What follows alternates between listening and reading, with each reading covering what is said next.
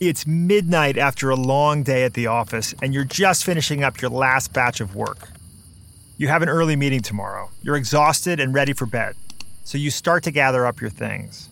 And then you feel a buzz on your wrist. It's your Striiv pedometer, a gadget that not only counts your steps but also sends you extra challenges. If you complete them, you win points in the pedometer's virtual world. And now you have an opportunity. If you climb 20 steps, you get triple points. You think, I can just take the flight of stairs down to the basement and back upstairs, and I'll be done, and then I'll go to bed. So off you go. But just as you're about to finish, you can get another big bonus if you do just 40 more. Fast forward to 2 a.m. You've been going up and down the basement steps for two hours.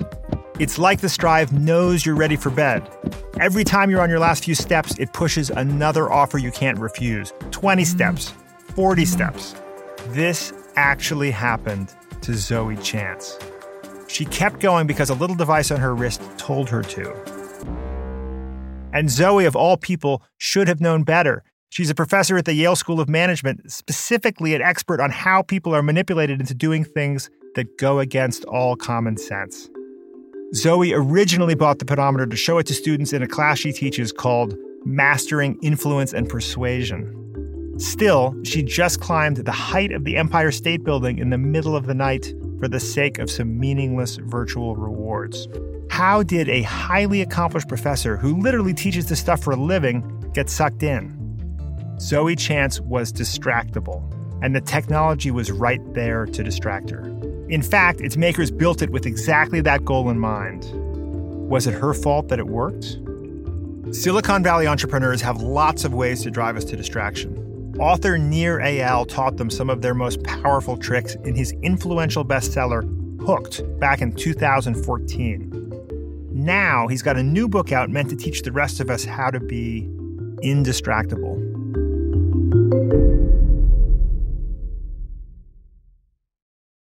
The LinkedIn Podcast Network is sponsored by TIAA.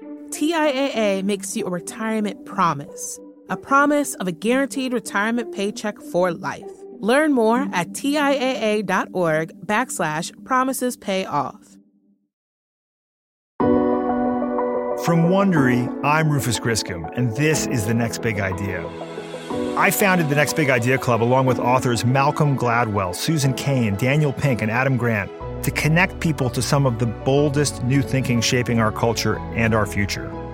Each week on the podcast, we bring you one idea with the power to change the way you see the world. This week, distraction and how to beat it.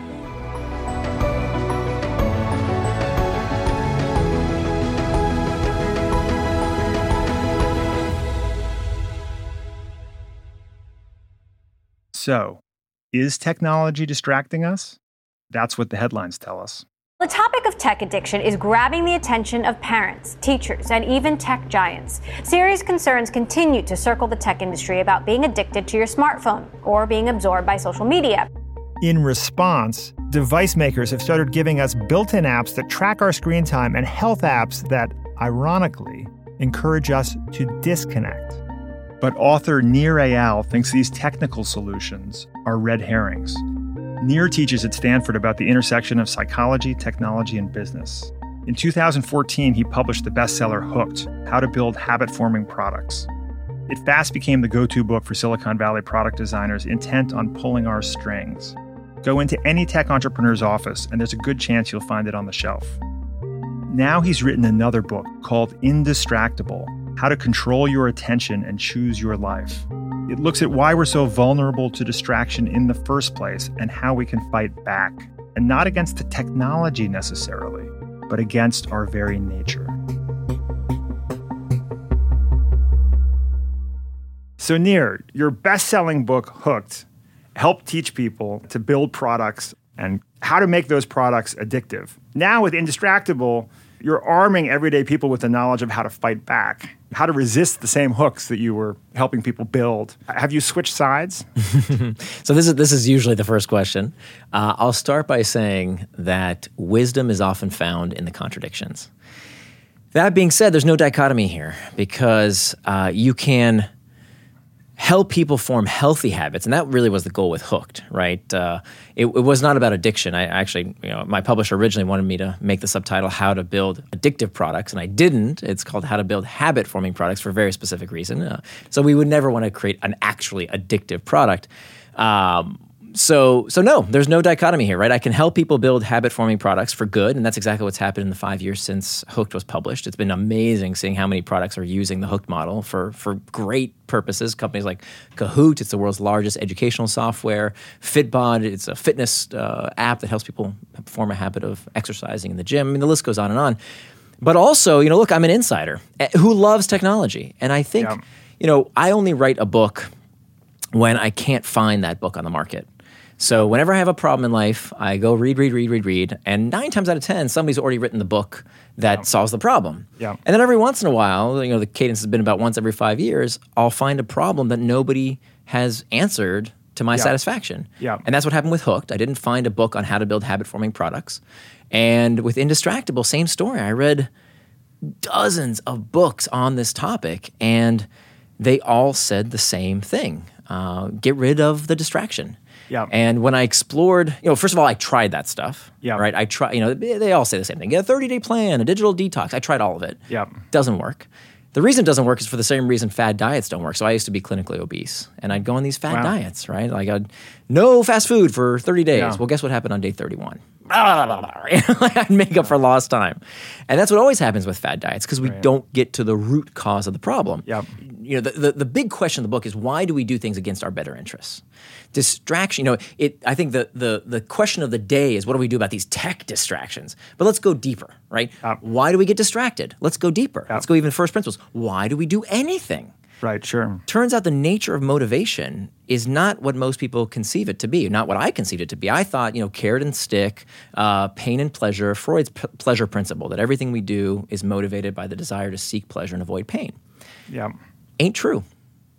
Turns out that neurologically speaking, it's not about the pursuit of pleasure and the avoidance of pain, it's pain all the way down.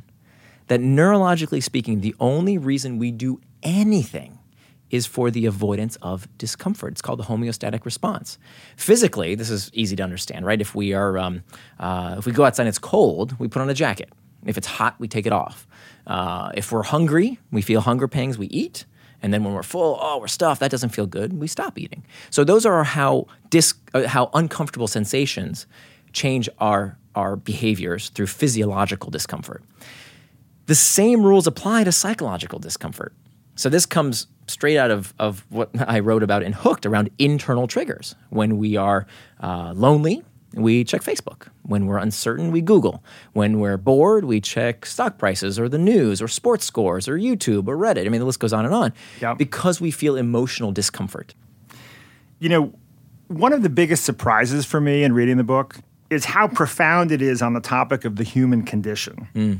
Uh, it's not merely a tactical book about how to get more done in the office. You're really tackling some of the big, big human questions. You open by saying, first accept that, that, that, you and I are wired to be discontent. Mm-hmm. None of us will ever be happily ever after, as the storybooks say. We need to recalibrate our expectations.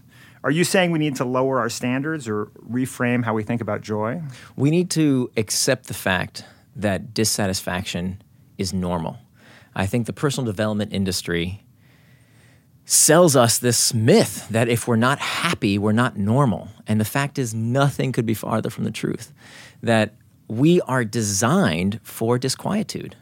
I mean, what helped our species survive is perpetually wanting more. And we need to accept that fact. Now, you can go two ways. So, this, and I talk about in the book these, these different psychological quirks that served us on the Serengeti, but today can often backfire, like uh, hedonic adaptation and negativity bias. Yep. You know, there's a yep. few there's a few things that make us this way. Sure. But if we don't acknowledge the fact that this is part of our DNA, what happens is people bifurcate into two buckets. They either become blamers or shamers. Hmm. The blamers, they say, oh, it's this distraction doing it to me, right? It's yep. it's the bottle that's making yep. me an alcoholic. It's the tech companies that are making me a tech addict. Those yep. are the blamers. Sure. Then you get the shamers. The shamers are the one who say there's something wrong with me.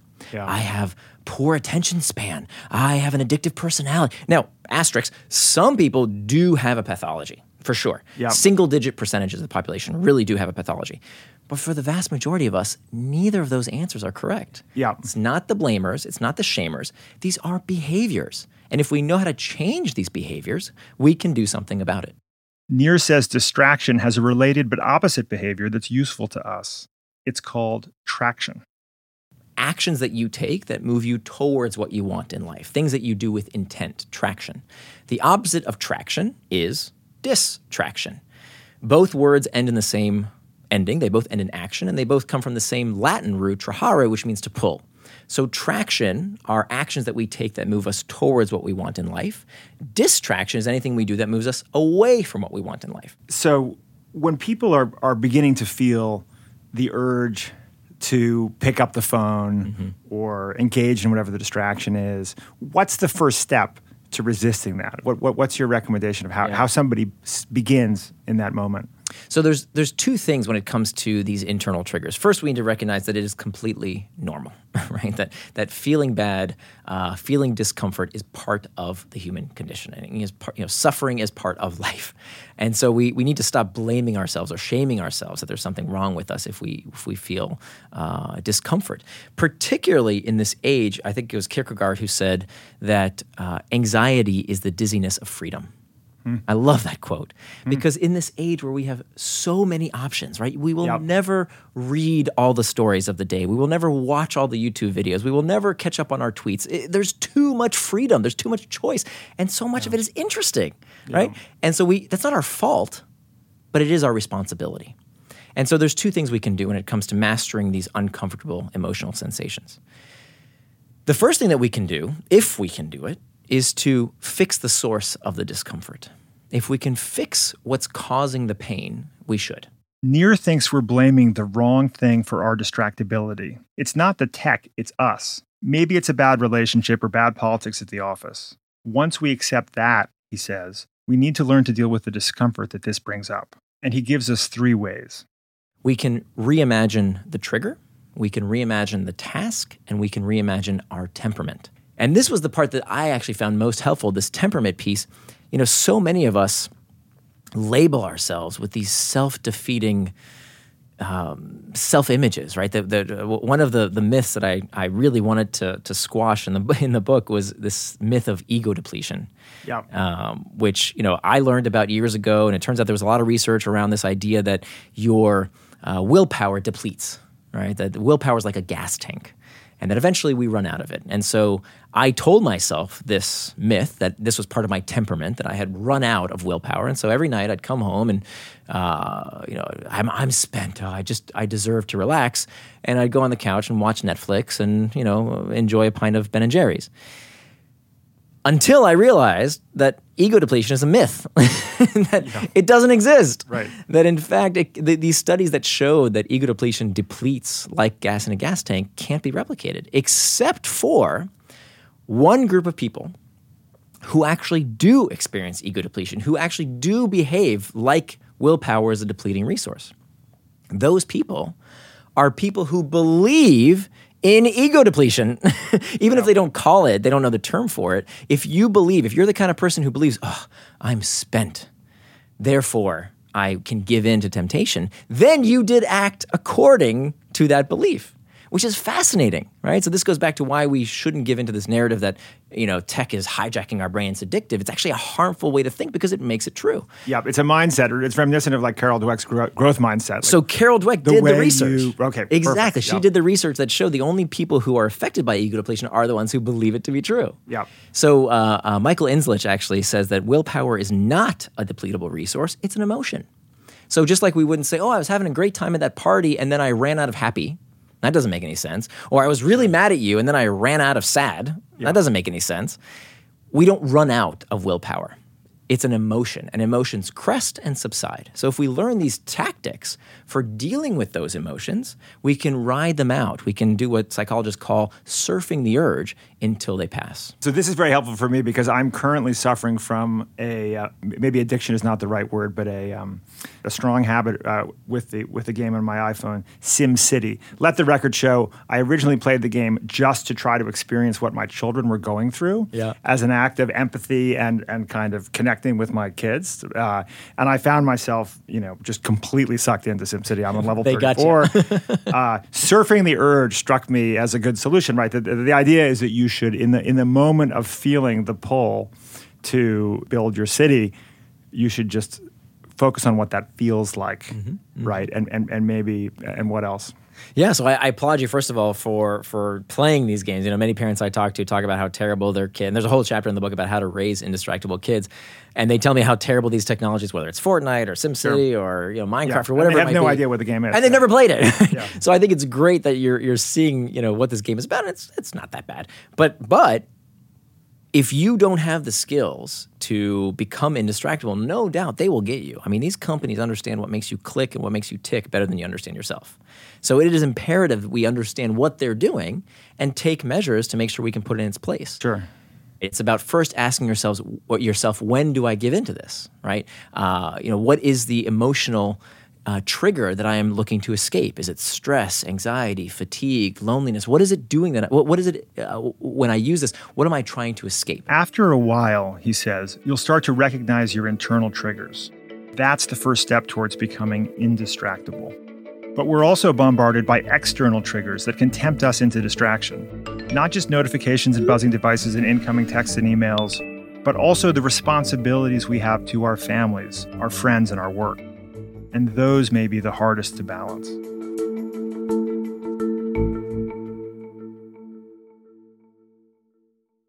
The LinkedIn Podcast Network is sponsored by TIAA.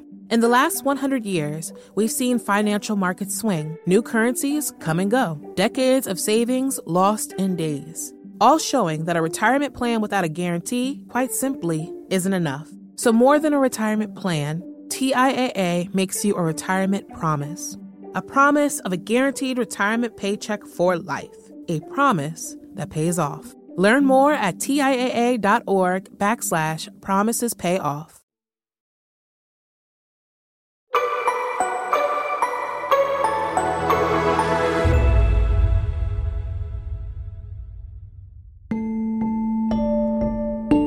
Remember Zoe Chance? She's the professor who spent two hours climbing up and down her basement steps for a few points on her pedometer app. Nir Eyal writes about her in his book Indistractable. It wasn't just the pedometer, right? Because you, you, we all have, you know, at this point, we've all tried a pedometer. How many of us have gotten unhealthfully hooked to a pedometer? Many of us wish we would get hooked to a pedometer, but most people don't, you know, use the pedometer to climb as many stairs it takes to get to the top of the Empire State Building. Why did she go so beyond what most people do? Turns out she had other stuff going on in her life. She was going through a very painful divorce. She was uncertain about her job prospects because she was looking to get a full time professorship and she wasn't sure where she was going to go. Her husband was also a professor, also looking for a placement. So this was, you know, this cascade of different issues and problems that she was looking to escape. And the Striiv gave her just what she needed something she could control in the midst of all that chaos. It wasn't the technology's fault, it was Zoe's very human nature. I don't subscribe to this narrative that I think many tech critics are, are espousing these days that technology is hijacking your brain, that it's addictive, that there's nothing you can do about it. In fact, I hate that narrative because it is so disempowering. In fact, there's this phenomenon of learned helplessness that when we tell people that there's nothing you can do, that it's hijacking your brain, that you're addicted, they believe it and they start acting accordingly. We don't need this stuff despite the fact that we might want it. It's really, and so I'm not telling people to stop using it altogether. I'm, te- I'm teaching people ways to manage that discomfort in a more healthful manner. That's because some external triggers are actually good for us. External triggers are things in our environment, the pings, dings, rings, and things that prompt us to either do something that is traction, something we plan to do. Like, for example, if you uh, get a notification on your phone and says, hey, it's time for that meeting, time to work out, time to do what it is you plan to do, great, that's traction. If you get a notification on your phone that's uh, you know somebody interrupting you in the middle of dinner with your family or in the middle of a meeting or whatever it might be, and that's something you didn't plan to do, well, now it's a distraction. So there's no there's no moral judgment here that oh these type of triggers Sure. are good, these are bad. It's about which ones are Yeah. serving you. I don't care what you do. What I care is that what you do is what you do with intent. The, the, the time you plan to waste is not wasted time. So, what I did in my life, for example, I took something that was a distraction, uh, checking social media or checking email all the time, and I turned it into traction. How did I do that? I planned time for it, right? It was as simple as that. So you talk about time boxing. Mm-hmm. How does that work? A time box calendar is when we account for every minute of our day. Mm-hmm. Now I know some people, are, like, oh, that's too rigid. I can't do that. You know, I need time for sp- spontaneity. I need time to do the things I want to do. Yes, put that on your calendar too. My Saturdays and Sundays have huge blocks, four hour blocks of nothing, right? Like I want to do anything but work. That's fine. You can have time to meditate, you can have time to pray, you can have time to do nothing, time for a nap. Whatever it is that's consistent with your values should be on that calendar. So the first step is to start with your values. Values are attributes of the person we want to become. And so many of us, like I used to do, we, I talked a good game about my values. If you said, okay, what's important to you, Nir? Well, my health is very important to me, my family is very important to me, my relationships are very important to me. But if you looked at my calendar, you wouldn't see any of that. Today, I've turned my values into time. And so what that requires is to look at these three life domains. Things you do for yourself, things you do time the way you spend your time in your relationships, and the way you spend your time at work. And these are kind of concentric circles. So we have to take care of ourselves if we're going to be uh, our best in our relationships and our best in the workplace. And this this is kind of like the airplane notice. First, put the oxygen mask on yourself, yes. then on your child. That's right. You gotta you gotta take care of yourself first. And most people start that exactly in reverse, as I used to do. Right. First, I do work, and then uh, I, I, learned this great term uh, in college called residual benefactor. I love this. A residual benefactor is the chump who gets whatever le- whatever's left over when a company goes bankrupt. And my so my wife was an economics major, and we took an econ class in college together. And I remember uh, after we graduated, I was working at the Boston Consulting Group. You know, work came first above everything else. And she said, Nir, stop making me a residual benefactor. Stop making me the chump that gets whatever pittance of time is left over in your calendar. If I'm valuable to you, put time in your schedule for us. And so that has been a, a very, very important lesson of actually making time uh, for my values in those three domains. And I, th- I think this is a great a great observation because we think of just your calendar as your calendar. It's just sort of you know dentist appointments, meetings. Mm-hmm. But I think this insight that how we spend our time is really the sum totality in the end of who we are. Right. These little choices that cumulatively add up to very large choices about how you who and what you prioritize in your life are are very profound, really. Yeah. yeah. So it, it, it, sounds just like calendaring, but this is this is deep. This is deep stuff. So I think there's kind of three levels here. So where most people are is they don't even keep a calendar. They just let other people tell them what to do with their time every day. And of course, if you don't plan your day, somebody else will. It's your boss, it's your kids, it's your spouse, it's the news, it's Twitter. Somebody's going to eat up that time if you don't plan it for yourself. So the first the first step is to keep this calendar. Some folks will even keep a to-do list what I used to do is keep a to do list without keeping a calendar. That is, I see a lot of professionals making this mistake. I call this mm-hmm. the myth of the to do list. That productivity geniuses have told us if you just put things on a to do list, they'll magically get done. And that is just not true. the reason it's not true is because you are planning the output, not the input right? If, if, if I said to you, uh, Rufus, next year we need a million new members of the next big idea club. Okay, great, do it.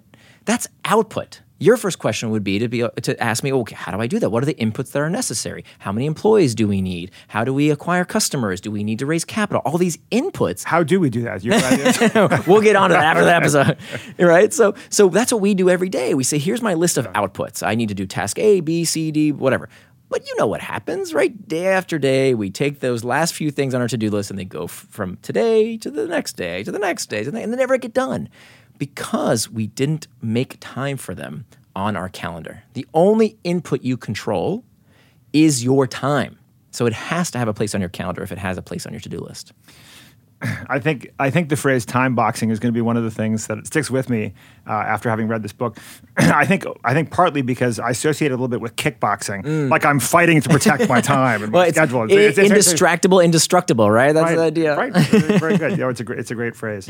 Up uh, up there with residual beneficiaries. Um, in relationships, you seem to place a high value on routine and ritual. Mm. Um, can you share some of the rituals you've established with your family and friends? Yeah, so this is an area that's really uh, important, I think, from a national perspective. I think we, we are witnessing right now is a connection crisis, this crisis of loneliness in this country. And we're, we're seeing this, you know, psychologists tell us that, uh, that loneliness is as detrimental to our health as smoking and obesity. Uh, it is a real national problem. I think what we've seen over the last few decades is with the decline of civic organizations, uh, with the mm-hmm. decline mm-hmm. of attendance of, of uh, uh, religious groups, we've seen a rise in this disconnection. Uh, and I, you know, uh, Johann Hari said it really well in his book Lost Connections. He said the opposite of addiction is not sobriety; it's connection.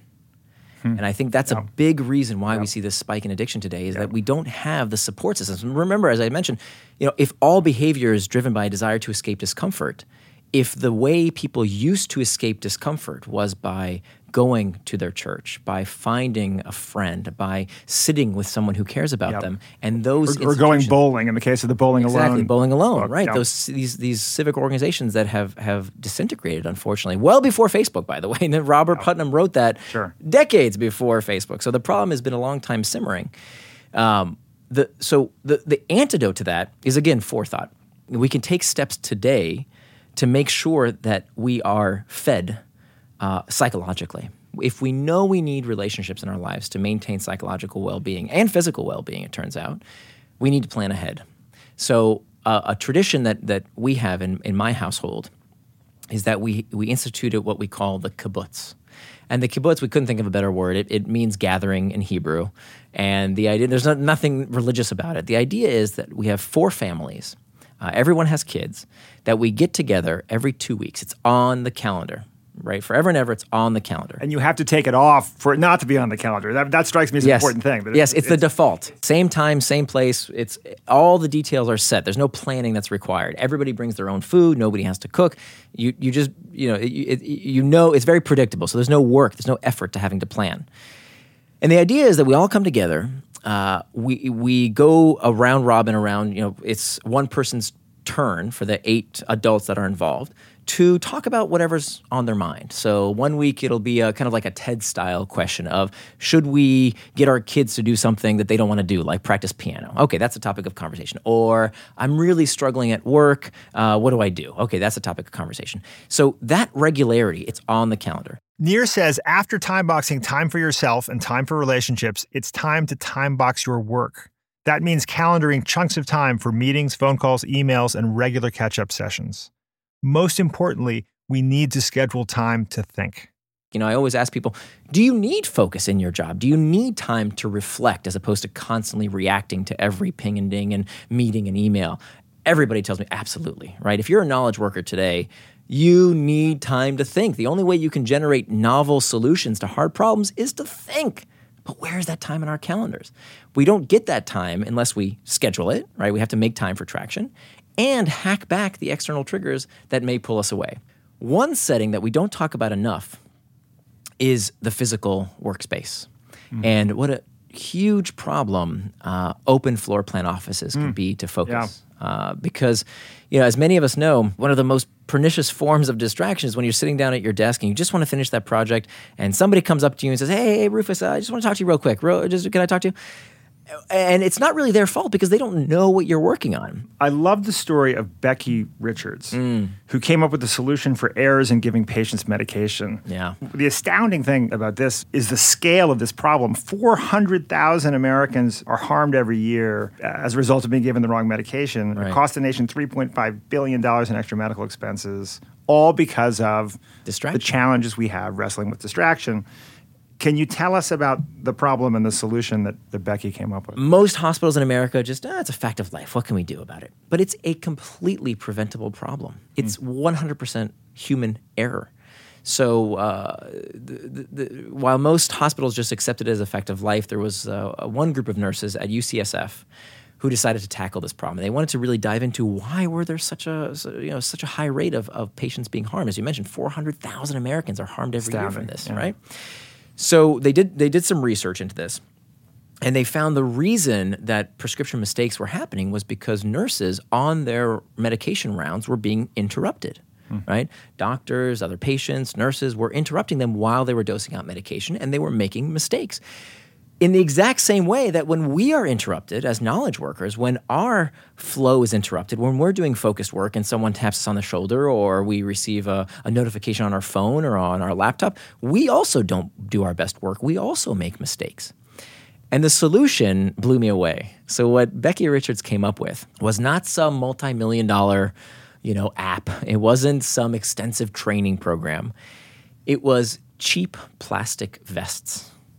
These you know, plastic vests that say medication rounds in progress that the nurses would put on to tell other people, don't bother me right now. I am doing medication rounds. I need to concentrate.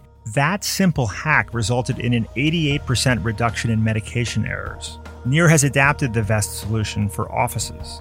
He says we should put a big red flag on our desks that says, I'm busy, come back later. Your colleagues will keep their distance when the flag is up, they'll know they can come ask a question when the flag is down. Now, this is great if you work in the kind of place that gives you some control over your time, but a lot of us aren't so lucky.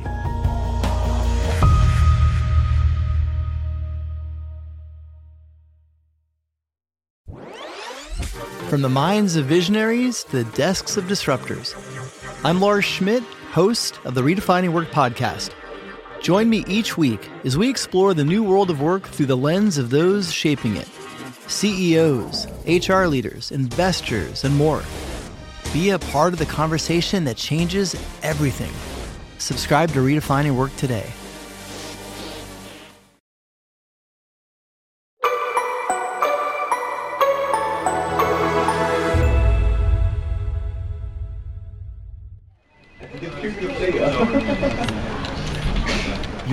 Work and your boss has given you a project. You've been told it's a big project and you need to do your best. But there's a problem. Your boss won't stop sending you emails at all times of day and night with other things you need to do, things your boss's boss needs done. So you don't have time to do the things you need to do because you're too busy putting out other people's fires. You're in a classic bind. The expectations are high, but you can't control your time. Nir Eyal says that's an awful combination. So if you have one or the other, that's okay. But if you have both high expectations and low control, that's a recipe for disaster. That's where people feel this undue amount of anxiety and and uh, uh, depression disorder. And so the solution to that is giving people greater agency and control to to rebalance that that lack of control they feel. I love this idea that at the heart of it is just these these core psychological needs people have that actually Dan Pink, the Next Big Idea Club curator, wrote about very famously in Drive, right? right. About about autonomy, purpose, and control, the ability to um, to feel like you can influence the outcome of your of your of your work situation. Yeah, yeah. Um, and and I rely upon that heavily. So he he wrote about uh, uh, self determination theory uh, Deci and Ryan are the ones who did this research back in the 1970s, and this is the most widely understood notion of human motivation and psychological well-being that all of us require. Uh, Deci and Ryan called it competency, autonomy, and relatedness. Uh, those are these three factors that we need, and whenever those are uh, impinged, when we don't have enough of those three things, it's, this is called the needs displacement hypothesis. We look for them somewhere else. So if you really want to know why kids are overusing technology today, the real source of the problem it ain't the technology. We have to get to the root heart of the issue, which is that kids today are not getting enough of competency, autonomy, and relatedness. Yeah, I, f- I found this section fascinating. Apparently, since since the mid 1950s, the time that kids have for spontaneous play amongst themselves in the neighborhood or you know physical interpersonal play has been gradually receding. Yeah, so this is the area of the book that uh, I think is the most controversial and I feel most strongly about. Mm. Uh, I'm the father of a 10 year old little girl. Uh, we struggled with figuring out how to uh, use technology in a healthful manner in our house. I mean, my, some of my daughter's first words were iPad time, iPad time. So I understand this problem very, very well. The, the, the trouble is, is that I, like many parents, jump to the surface level conclusion uh, my kid is overusing technology, technology is the problem. And that is so not true. What's going on is that we have stripped kids of what they need to flourish psychologically. And so, where are they going? They're going online, right? There's um, uh, some fascinating research around how many rules are inflicted on our kids every day.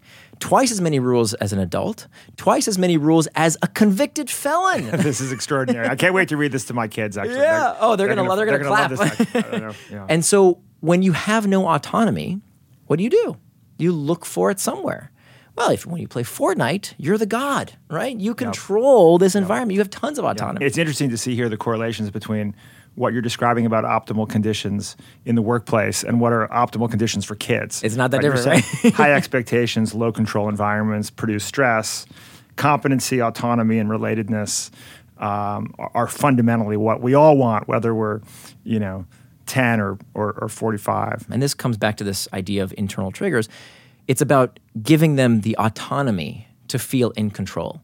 So, involving your child uh, in fixing this problem together will go much, much farther than saying, I'm the parent, here I'm imposing the rules. Because all that does is spur reactance, where the child is going to be even more rebellious and create this forbidden fruit around technology, as opposed to saying, hey, you know, the cost of technology is the opportunity cost of not doing something else, right? So it's not that technology is melting your brain, that Fortnite is evil. There is zero data that says two hours or less of uh, extracurricular uh, screen time is harmful. Zero evidence. It's all the harmful effects only come from four, five, six hours a day type use.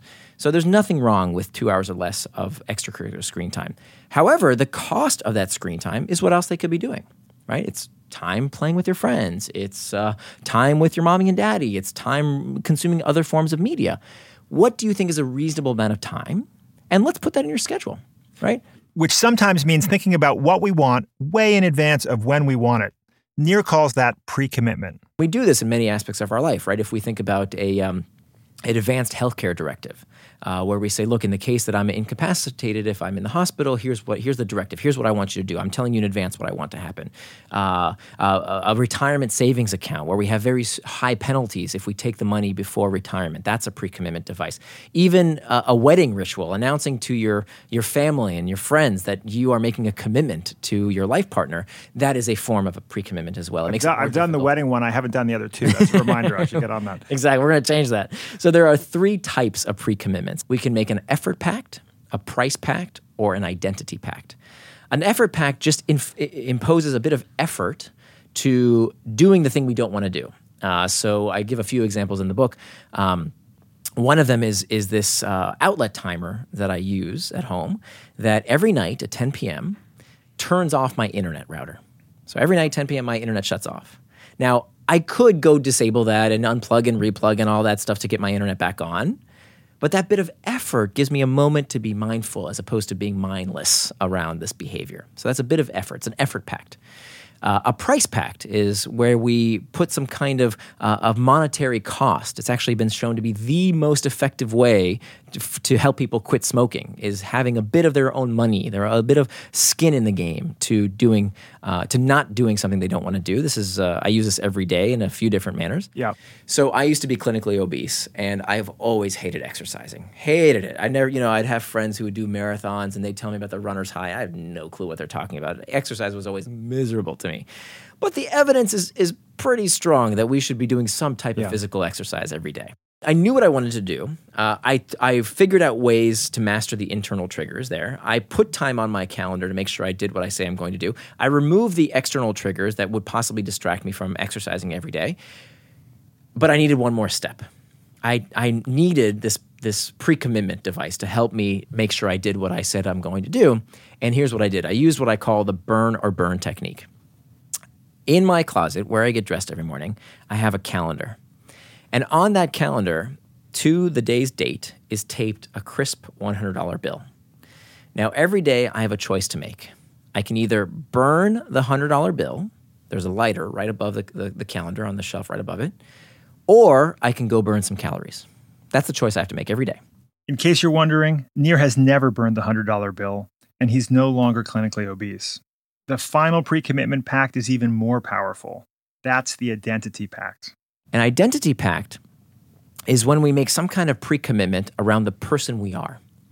That behavior change is identity change. So if we can cement an identity for ourselves, then we reduce the, the, the, likelihood of going off track, the likelihood of getting distracted. And so this insight comes from organized religion. That if you think about, you know, a, an Orthodox Jew does not say to themselves, oh, you know what, I really want some bacon today. Oh, that's really hard for me to resist. A devout Muslim doesn't say, oh, I'd really like a shot of whiskey right now. No, they, it's something they do not do right? It's part of their identity. Uh, there's that joke, you know, how do you know someone's a vegan? Don't worry, they'll tell you.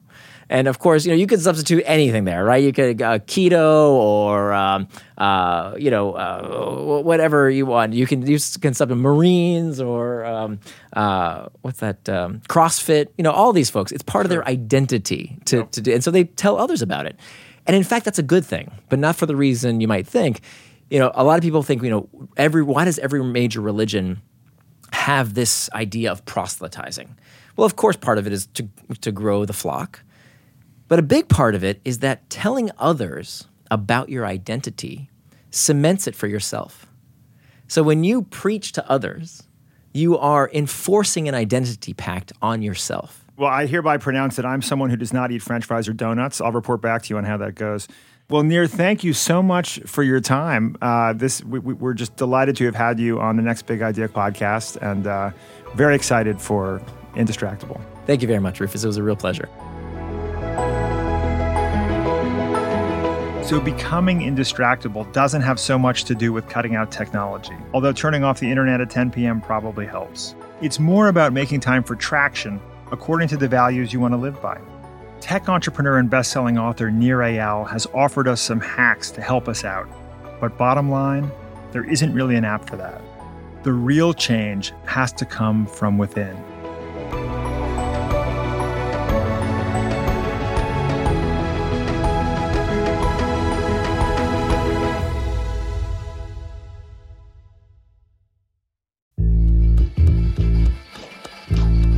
Have thoughts about Indistractable or other books in our series, join the conversation with me, Nir Eyal, and more than 9,000 members at nextbigideaclub.com. Um, if you're listening on a smartphone, tap or swipe over the cover art of this podcast. You'll find the episode notes, including some details you may have missed. Special thanks to Nir Eyal. His new book, Indistractable, is available everywhere books are sold. This episode of The Next Big Idea was written by Alex Kratoski, sound designed by David Grabowski. Our senior producer is Jonathan Miller. Caleb Bissinger is our associate producer. Our series producers are Emma Cortland and Michael Kovnat. Executive producers are Stephanie Jens, Marshall Lewy, and Hernan Lopez for Wondery.